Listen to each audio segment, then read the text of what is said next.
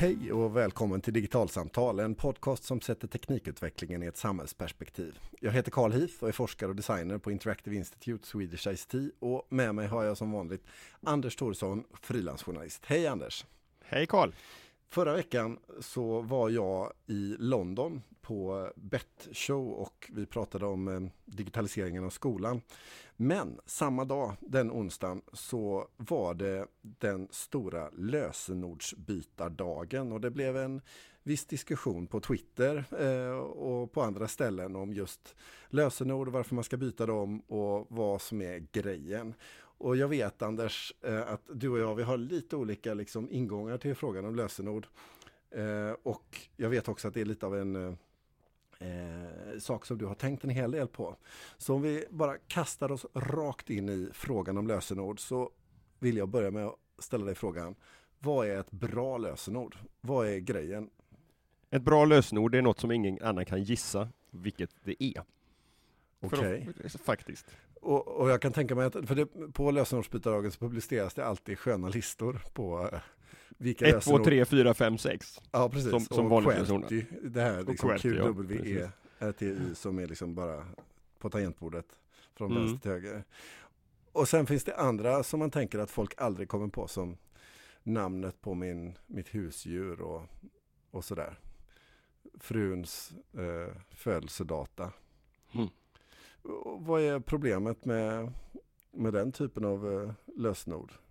Alltså, alltså jag menar, om, jag, om jag nu liksom bara sätter mig i andra änden av sammanhanget där. Om jag tänker att om jag hittar på eh, ett ord som jag själv kommer ihåg, som till exempel min frus namn eller någonting, eh, så blir det ju liksom åtta bokstäver. Mm. Och det är ju jättemånga bokstäver. Då kommer ju ingen komma på det. Problemet är ju att, att eh, någon annan kommer komma på det. Och att, alltså, om, vi, om vi backar tillbaka så får man ju börja med att fundera på varför har vi lösenord överhuvudtaget? Och det handlar ju om att vi har saker och ting på nätet, i våra appar, i våra mobiltelefoner, i våra datorer, som vi faktiskt tycker är värt att skydda. Och det här kopplar ju tillbaka till hela den här diskussionen som egentligen följde på Snowden med, med eh, att, att somliga säger att men jag har ingenting som jag behöver hålla hemligt och så vidare. Men, men, men, det har vi ju allihop. Det behöver inte vara olagligheter, utan det kan vara privata personliga saker som vi inte vet att vem som helst ska komma över och få del utav. Och det sättet som vi har att skydda de här sakerna, det är genom lösenord. Och har man då ett, ett dåligt lösenord, alltså ett lösenord som antingen faktiskt kan vara lätt att gissa, om man vet vems konto det är man försöker ta sig in i. Eh, eller ett lösenord som är för kort, vilket innebär att det blir för lätt för en dator att eh, prova sig fram och testa och, och, göra det som kallas för en brute force attack. All, alltså prova sig fram ett, ett stort antal eh, olika lösenord. Så, så är de här privata personliga eller, eller faktiska, faktiska värdehandlingarna öppna för vem som helst att ta del utav. Um, så det, det som kännetecknar ett bra lösenord, för att knyta tillbaka till, till frågan då, det är i, i, idag så säger man att, att det viktigaste med ett lösenord egentligen, det är att det ska vara långt. Därför att... Okej, okay, för liksom bara, ju fler tecken är det bästa, inte så här konstiga tecken, utan fler Nej, tecken. Där, därför att eh, för en dator då som man använder för att, för att knäcka ett lösenord så spelar det inte sådär, ett, att använda ett konstigt tecken, det ökar inte komplexiteten i lösenordet sådär jättemycket. Men genom att lägga till två, tre tecken till så, så tvingas datorn att prova många fler kombinationer för att hitta rätt och därmed blir det också mer tidskrävande att faktiskt knäcka ett långt lösenord än vad det är att knäcka ett kort lösenord. Har du, har du bara ett, en enda bokstav som lösenord och du kör med det, med det svenska alfabetet så har du vad är det, 27, 27 eller 20, 28 bokstäver att, att, att försöka med. Eh, och har du då 10 bokstäver, 10 eh, tecken istället, så, så, ökar den... Ja, det blir ju uppe till 10 liksom. Det blir ju ja, jäkligt precis. många fler. Precis. Så, så därmed så, så stiger komplexiteten med, med, ökande längd snabbare än vad den gör med ökat antal tecken på varje position i lösenordet. Men alltså hur gör man då för att liksom, alltså mitt problem, eh, eller mångas problem ska jag säga, det är ju att komma ihåg alla lösenorden. För man tänker att, jag har ju i varje fall hört att man ska ju verkligen inte ha samma lösenord överallt. För har man liksom knäckt det på ett ställe så kan man komma in på alla olika ställen. Precis, och det, det, är ju, det är ju det som har hänt ett antal gånger när, när stora eh, webbplatser har blivit hackade. Och de har slarvat med säkerheten, det vill säga att de har lagrat lös, sina användares lösenord på ett dåligt sätt. Då, i och med att många gör så som du säger, att man återanvänder sina lösenord och man använder ofta sin e-postadress som inloggningsnamn. Så, så kommer man över en sån databas, då, då kan du många gånger logga in på väldigt många andra konton också i den personens namn. Och då kan det handla om allt ifrån liksom e-post till Facebook till liksom alla möjliga grejer. P precis. Uh, och, och det, det, som är intressant här är, då, är, är ju att då fundera på men varför skulle någon vara intresserad av att logga in på mitt konto? Är, är, det, det, kan ju handla om en, en kollega som man är ovän med, som vill förstöra någonting. Det kan vara en, en kompis, en, en klasskamrat som man har en konflikt med. Men det finns också ett, ett helt annat intresse i det här och det finns ett begrepp inom säkerhets IT-säkerhet och säkert i annan säkerhet också som kallas för social engineering. Det vill säga att man, man använder inte teknik för att lura till sig, till sig information, utan man, man låtsas att man är en, en IT-tekniker till exempel. Det är typiskt sett, som, som många har hört talas om nu, det är ju de här försöken som, när man lyfter på telefonluren och så är det någon som ringer från, från Windows Technical Support i Indien och vill att man ska göra någonting med sin dator. Det handlar ju om att man, man ringer upp slumpvis utvalda personer och hoppas att någon av dem ska vara, gå på det här fejken och installera ett program som gör det möjligt för någon att ta kontroll över ens dator. Det, det är typ exempel på vad social engineering Och då liksom lämnar man över sitt lösenord i tron om att det är säkert och sen så är liksom nej, ut, utan, nej, utan där, där handlar det om att, att uh, man då blir lurad att installera ett program som gör det möjligt för någon att fjärrstyra datorn. Ah, Okej, okay. då kan men, de se med en keylogger eller någonting vad jag knappar in för lösenord och sen är jag... Nej, inte det heller. Uh, eller jo, jo, det kan de göra, men, men, men det var bara som ett exempel på vad det här med social engineering ah. är. Därför att det, det, det, det, som, det som händer nu, uh, som jag bland annat har hört banker som Swedbank prata om, det är att de ser en, en, en trend, en, en ökande antal vad de kallar för Facebook-bedrägerier. Och det handlar om att någon först tar kommandot över mitt Facebook-konto, vilket gör att de plötsligt kan börja agera på nätet som Anders Thoresson. Ah. Och då, genom, genom, att vara Anders Thoresson, genom att kontroll över mitt Facebook-konto, så skickar de sedan en fråga vidare till mina vänner och säger att hej, jag har tappat bort min bankdosa och jag ska göra ett bankärende nu. Kan du, kan du hjälpa mig att skapa en, en kod med din bankdosa istället? Och vad de här personerna inte då tänker på eller inte vet, det är att de här engångsdoserna är personliga. Så att de koderna som jag skapar med min bankdosa kan du inte använda för att logga in på ditt bankkonto. Men då gör de den här det här luret mot personer som de också då först har tagit reda på vilket personnummer de har. Och kan då lura av dem de här engångskoderna och logga in på deras bankkonton och föra över pengar från deras konton tack vare att de först tog kontroll över mitt Facebook-konto. Så att, att, att få, få, kontroll över mitt lösenord, det är liksom bara ett steg på vägen för att Till göra ett bedrägeri. Usch. Ja, okej. Okay. Nu börjar det kännas lite så här att eh, man vill ha ett bra lösenord. Men om man ska ha ett långt lösenord då, som du är inne på, så behöver man komma ihåg dem. Det är ju ett mm. problem. Mm. Eh, och jag, liksom, jag har hört talas om det här med att folk använder lösenordsfraser. Mm. Att man liksom lägger ihop en mängd ord till en eh, lång eh, rackartecken som man själv kommer ihåg men som kanske inte är särskilt meningsfull för någon annan. Eh. Ja men precis, och det följer ut av det här att, att, att man nu säger att längden är viktigare än, än, än, än vilka, vilka tecken som ingår. Så om man liksom hittar på lösenordet så här, eh, flaska, telefon, eh, London, eh, shopping. Precis. Så, så är det en, liksom ett långt, som med ord som inte liksom riktigt hänger ihop och som är svåra att hitta sammanhang på.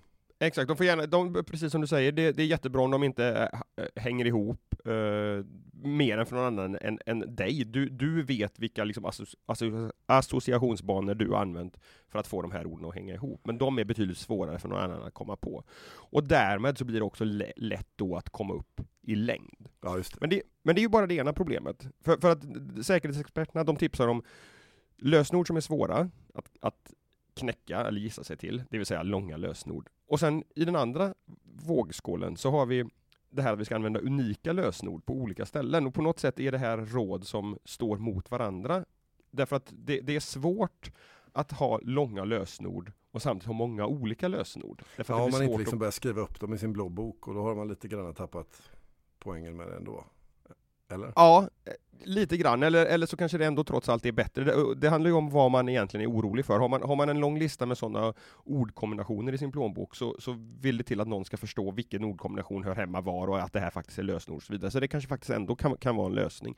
Ett annat alternativ är ju att använda, det finns gott om sådana här program för, för lösenordshantering som helt enkelt är ett litet digitalt kassaskåp där man stoppar in sina lösenord och så har man ett långt lösenord som man behöver komma ihåg för att låsa upp det här kassaskåpet. Och sen kan man hämta upp de lösenorden man behöver när man loggar in på de olika sajterna. Du tänker på sådana här OnePass och LastPass och sådana här precis, tjänster? Precis. Som, för, och de funkar väl lite grann så att de erbjuder en tjänst där jag skapar ett riktigt bra lösenord för den tjänsten.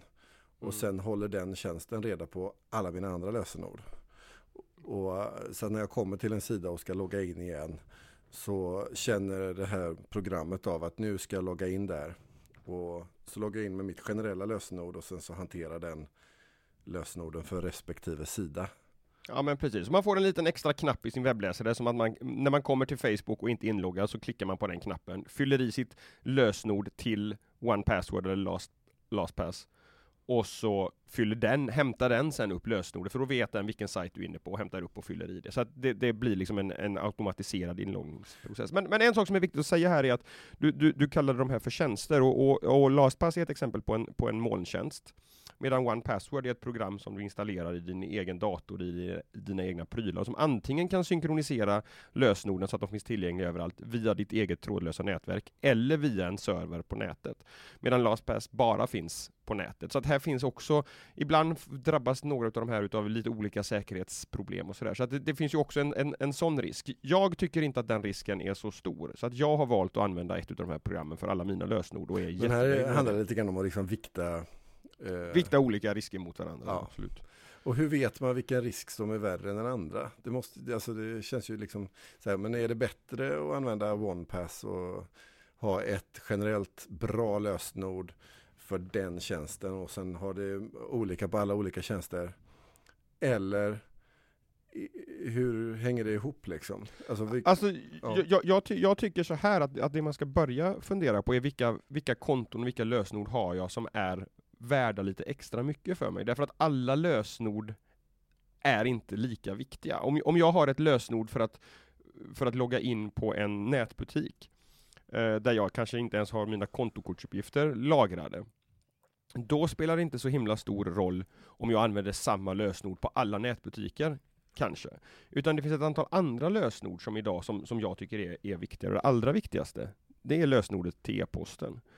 Och förklaringen till det är ju ganska enkelt, därför att den gången du glömmer bort ett lösenord, då finns det ofta en knapp där du kan klicka i att jag har glömt bort mitt lösenord. Och det du, som händer då är att då fyller man i sin e-postadress och så får man en länk eller ett nytt lösenord skickat till sig. Så har man blivit av med lösenordet till e-posten till någon, då har den personen ofta fri access till alla sajter, alla tjänster du använder på hela nätet. Så att lösenordet till e-posten är det absolut. Ska du, ska du bara ha ett enda bra lösenord, så är det till e-posten som det lösenordet ska gå. Sen Facebook, eh, Instagram, Twitter och så vidare, de här, de här sajterna där du faktiskt är i väldigt stor utsträckning dig själv, kan jag också tycka eh, är viktiga. Dels för den här social engineering aspekten, det handlar om att faktiskt hjälp, inte utsätta dina vänner för en risk.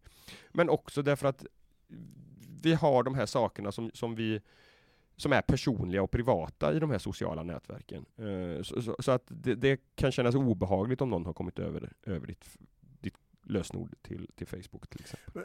Men, en grej jag tänker på där, det är ju att eh, vi har ju, många använder ju browsers och så vidare i datorn när man liksom låter eh, lösenordet lagras. Mm. Och likadant i telefonen så lagras ju många tjänster öppna.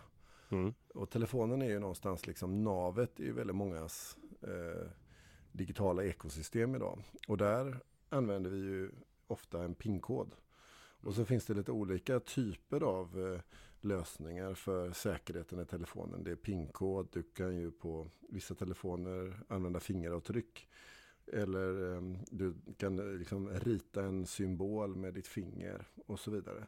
Men där handlar det om en annan typ av eh, lösenordsinloggning. Men det är också på något sätt en portal in i ens lösenordsvärld. Och hur ska man tänka där kring att vara ständigt inloggad på saker och ting jag, jag, jag, jag tycker att, att, att, att, har man inte som princip att man alltid loggar ut från Facebook igen i mobiltelefonen, vilket jag fortfarande inte har träffat någon som faktiskt gör, så måste man ha ett ett skydd ett steg längre bort, nämligen när du, när du trycker på på-knappen, när du väcker telefonen, då ska du inte komma rakt till hemskärmen, utan då måste det vara någonting där du verifierar att du faktiskt har behörighet att använda den här telefonen. Jag har träffat till och med journalister som, som väljer att inte ha en PIN-kod, därför att de tycker att det är för jobbigt och då har de ändå en telefon som är full utav källuppgifter många gånger. Uh, men, men absolut, en, en, en pinkod, ett sånt här mönster eller vad det nu kan vara, uh, är jätteviktigt. Och, och därför tycker jag också att den här diskussionen som dök upp när först Apple och sen ett antal andra tillverkare la till en fingeravtrycksläsare i mobiltelefonen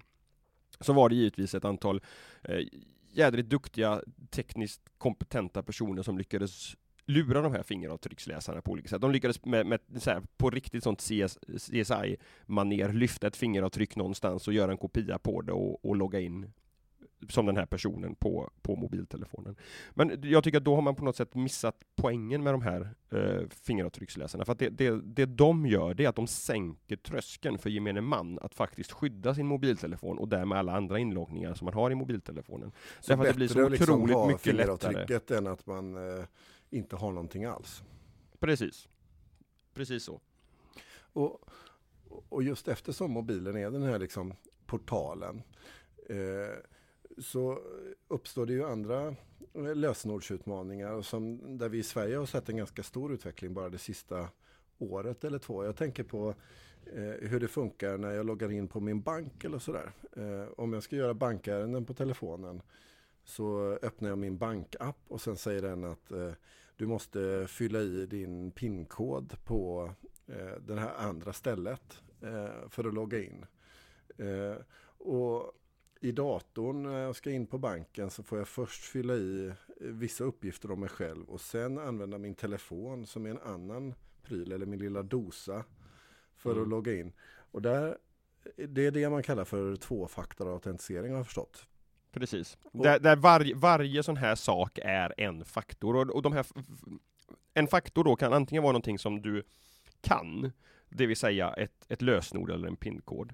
En faktor kan också vara någonting som du har, en, en bankdosa en, eller ett papper med engångskoder som vissa banker hade förut. Och, finess, och, och det tredje är någonting som du är och det, då kommer liksom hela det här med biometrin, fingeravtrycksläsning, ögonskanning, det finns eh, armband som ska logga din puls därför att vi har alla ett, ett speciellt mönster i, i hjärtfrekvens. Um, och där det då finns en en, en, en, en skala här där, där någonting som du kan ett lösenord eller en pinkod, det, det kan komma på drift genom att någon faktiskt avlyssnar internettrafiken eller sneglar över axeln på den när du matar in en kod och så vidare. Eh, så det, det, är väl det som allra lättast kommer på drift, medan någonting som du har, det måste någon då stjäla eller låna när du är på lunch på kontoret. Eh, och det tredje, det här som du är, där blir det då ytterligare svårare att faktiskt göra en, en inloggning utan att vara behörig. Men finessen då är genom att kombinera de här sakerna eh, i en så kallad flerfaktors inloggningslösning så, så höjer man tröskeln ytterligare ett snäpp. Eh, och de exemplen som, som du pratar om här och de som är vanligast hittills, det är ju de här som kombinerar någonting som du kan med någonting som du har. Eh, en pinkod eller ett lösenord ihop med en engångskod som skickas via sms till din mobiltelefon till exempel. Och det, det som är väldigt intressant här, det är att det här är lösningar som vi har vant oss vid att använda eh, när vi gör bankärenden eh, eller när vi gör myndighetsärenden med hjälp av bank, mobilt bank-id här i Sverige till exempel. Men det här är också funktioner som nu finns på väldigt många av de största nättjänsterna. Du kan slå på tvåfaktorsautentisering på Facebook, du kan slå på tvåfaktorsautentisering på, på Instagram. Jag har det aktiverat på Dropbox och jag har det aktiverat hos Google. Vilket innebär att inte på någon av de här fyra tjänsterna så går det att logga in i mitt namn genom att bara ha mitt lösenord. Utan man måste också komma över min mobiltelefon. Och då dessutom då på något sätt lyckas logga in i min mobiltelefon. För att, för att starta den här appen som genererar det här engångs lösenord. Det är lite intressant för några av de som var väldigt tidigt ute med tvåfaktorautentisering och att hitta väldigt smidiga lösningar var spelindustrin. Där mm. vissa, vissa stora såna här massive multiplayer eh, spel till exempel som Blizzard Activision eh, gjorde en egen dosa eh, för sina spelare eftersom det fanns en sån utbredd eh, kapning av spelkonton där folk ville komma åt andra spelares konton och eh, sälja deras digitala eh, speltillgångar eh, på Ebay eller vad det nu kunde vara för någonting. Och där de också gjorde en egen tvåfaktorautentisering eh, som app eh, och som väldigt många spelare kommit att använda just för att öka sin säkerhet i det sammanhanget. Och det mm. fascinerar mig lite grann att eh, just en sån yta som spelbranschen eh, har tagit ett ganska starkt steg framåt för att öka säkerheten för sina användare. Vilket mm. ju är någonting som vi inte ser i andra områden där man hade kunnat tänka sig att säkerhet var väldigt viktigt. Jag tänker ju på eh, de här hacken som skett eh, under förra året på de här otrohetssajterna till exempel. Då där användarnamn och lösenord läckte ut eh, på nätet. Man hade kunnat förvänta sig någonstans att många andra tjänster där just säkerhet känns som ett väldigt viktigt säljerbjudande för den tjänsten Eh, hade tänkt i samma termer. Men det är fortfarande inte särskilt många som har gjort det utanför banksfären. Nej, och utanför de här riktigt sto stora sociala nä nätverken Nej, också. Då. Eller eh, företag såklart som har Ja, givetvis. Men, men, men, jag tror att delvis, du, du nämnde här någonstans, använde ordet att det är lite komplicerat, eller sådär tror jag. Eh, eller så var det bara i mitt huvud den tanken dök upp. För att, för att ofta är det ju det, det när jag beskriver den här processen, att, att man måste liksom logga in på sitt konto, man ska aktivera engångslösenorden. Beroende på vilken tjänst det är så kanske du till och med måste installera en speciell app i din mobiltelefon som skapar den här engångskoden varje gång. Och du måste ha telefonen inom räckhåll för att logga frågor. Alltså det låter som en ganska komplicerad process. Men de flesta tjänsterna är ju faktiskt sådana idag att när du har loggat in en gång så kan du välja att fortsätta vara inloggad. Jag vet inte när jag senast matade in ett lösenord till Facebook i min dator, platta eller, eller dator. Det, det var väldigt, väldigt, väldigt länge sedan. Och det gör ju också att den där extra tröskeln på några minuter för att komma igång och ja, några tiotal sekunder för att göra inloggningen, att den blir lite längre när, den gången du faktiskt måste mata in lösenordet. Jag, jag tycker att, att det är liksom inget snack om att det är värt att ta den, den tiden för att skydda det som faktiskt man tycker är viktigt. Och som sagt, det handlar ju faktiskt inte bara om vad man själv tycker är viktigt, utan också att, att se till att man att vi hjälper varandra att göra nätet till en tryggare plats där det förekommer mindre eh, bedrägerier, mindre virus, mindre trojaner och så vidare. För att i, i den kontexten så är lösenord också i någon mening en, en, en handelsvara som är intressant för, för de här personerna att, att komma över. Ett annat perspektiv på lösenord som jag har eh, eh, kommit att, eh, där det har hänt lite grejer de senaste åren, det är inom synen på kostnaden för lösenord och lösenordsadministration och enkelheten i att använda dem. För om man tänker inom offentlig sektor, inom vård och skola och så vidare, så är det inte ovanligt att man som eh, användare har kanske 20, 30, 40 olika tjänster som man använder på jobbet i sitt arbete för att utföra sitt arbete. Och där varje av de här tjänsterna har sina egna lösenord och sina egna databaser med användarinformation och så vidare. Eh, och jag ägnar mig eh, under dagen som lärare eller sjuksköterska eller vad det kan vara och logga in och ut ur massor av olika system. Det kan vara liksom elevhanteringssystem eller journalsystem eller vad det nu kan vara för någonting. Och in och ut ur datorer. Och eh, sen en tid tillbaka så har det börjat dyka upp tjänster som hjälper till att lösa den här situationen. Där man helt enkelt ser till att den som känner till identiteten eh, för en användare, det vill säga eh, skolhuvudmannen eller eh, sjukvårdssystem, eh, den som eh, har anställda inom sjukvården. De har upprättat en katalog av sina användare med lösenord. Och sen har man en gäng tjänsteleverantörer som tillhandahåller journalsystemet eller vad det nu är för någonting.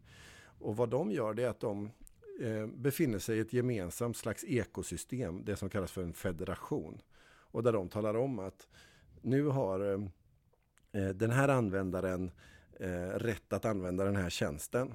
Men istället för att tjänsteleverantören har en egen databas med lösenord och så vidare så har den aktören som har identitetskatalogen hand om det. Och vad det får för konsekvenser det är att eh, du som användare kan ha eh, samma lösenord till väldigt många olika tjänster.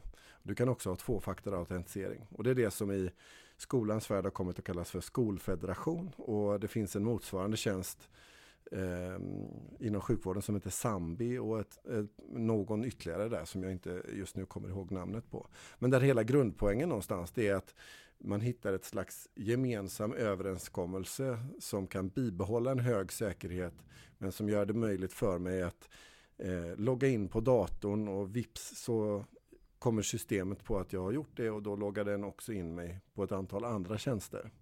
Det är det som man inom universitetsvärlden gör med sitt wifi, det som många använder i den världen som heter EduRoam. För har jag väl fått min, mitt lösenord och mitt användarnamn för wifi i högskolan och kan logga in på EduRoam på Göteborgs universitet eller Chalmers eller vad det kan vara. Då har jag också tillgång till eh, wifi på alla andra högskolor runt om i Europa som är uppkopplade på samma tjänstesystem. Så när jag kommer till Stockholms universitet så har jag tillgång till internet.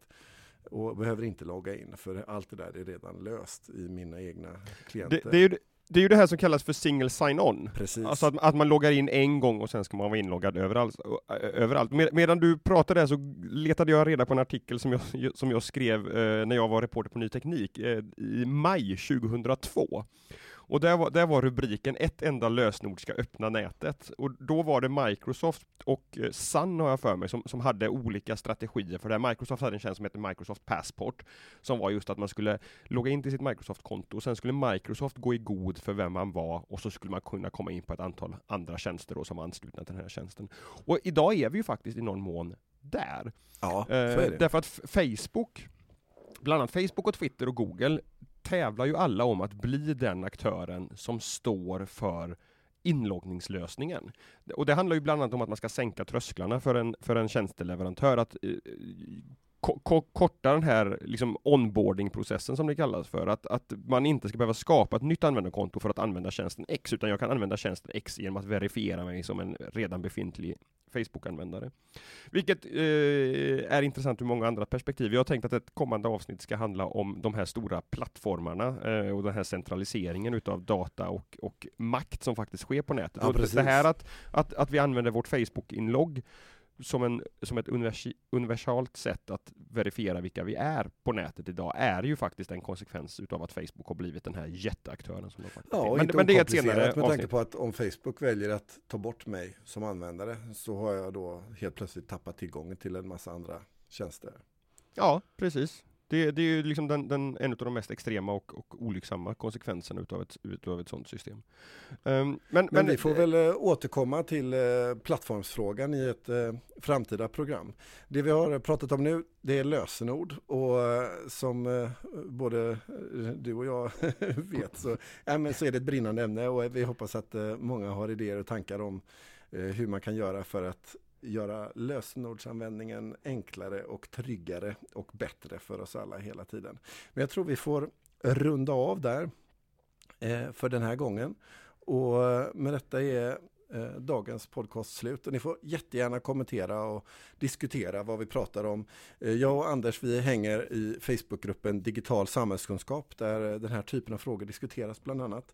Har ni en fråga så får ni höra av oss också på andra sätt såklart. Vi har en eh, e-postadress som är podcast.digitalsamtal.se och vi finns på Twitter på digitalsamtal. Eh, använder ni någon eh, nättjänst för att lyssna på poddar så gå gärna in och rate oss i vad det nu är för system ni har så vi kommer högt upp i sökresultat och fler får möjlighet att hitta till oss. Men till nästa gång, ha det jättebra, hej då! Hej då!